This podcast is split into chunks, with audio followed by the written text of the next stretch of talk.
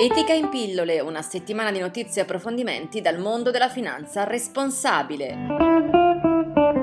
Le notizie la Cina preme l'acceleratore verso un'economia verde e una finanza sostenibile e di pochi giorni fa l'annuncio della ratifica da parte di Pechino insieme agli Stati Uniti dell'accordo sul clima scritto a novembre 2015 alla conferenza di Parigi. Ma questo è solo l'ultimo di una serie di passi a favore dell'ambiente. Il 2 settembre la Cina ha lanciato il primo indice globale sui Climate Aligned Bond, utilizzati per finanziare infrastrutture low carbon e non impattanti sul clima e il 31 agosto ha pubblicato le linee guida per un sistema finanziario verde. Pechino stima che siano necessari 600 miliardi di dollari l'anno di investimenti in Green Project, di cui solo il 15% di natura pubblica.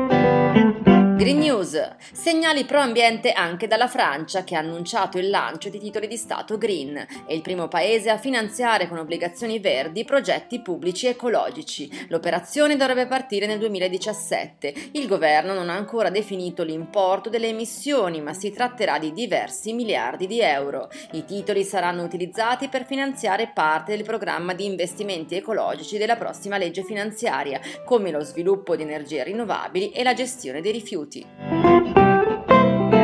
I numeri, il 45% in più in un anno e l'incremento delle domande di rating di legalità secondo l'antitrust. Nel primo trimestre di quest'anno le richieste della certificazione introdotta nel gennaio 2013 per premiare le aziende virtuose sono state 1054 contro le 726 dello stesso periodo del 2015. Ancora più consistente la crescita dei rating effettivamente attribuiti, aumentati del 66% da 406 a 662.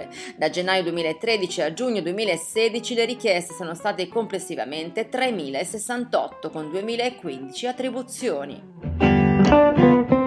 Il gioco? Sì, perché l'Università di Manchester l'etica è protagonista di un gioco per le matricole. Si chiama Ethical Grand Challenges e coinvolge 8.000 studenti del primo anno che il prossimo 20 settembre dovranno organizzare, secondo criteri di sostenibilità ambientale, giustizia sociale ed etica nei luoghi di lavoro, la fantomatica Università di Milchester, un gioco per mettere alla prova gli studenti della facoltà che punta a essere una delle principali università al mondo entro il 2020.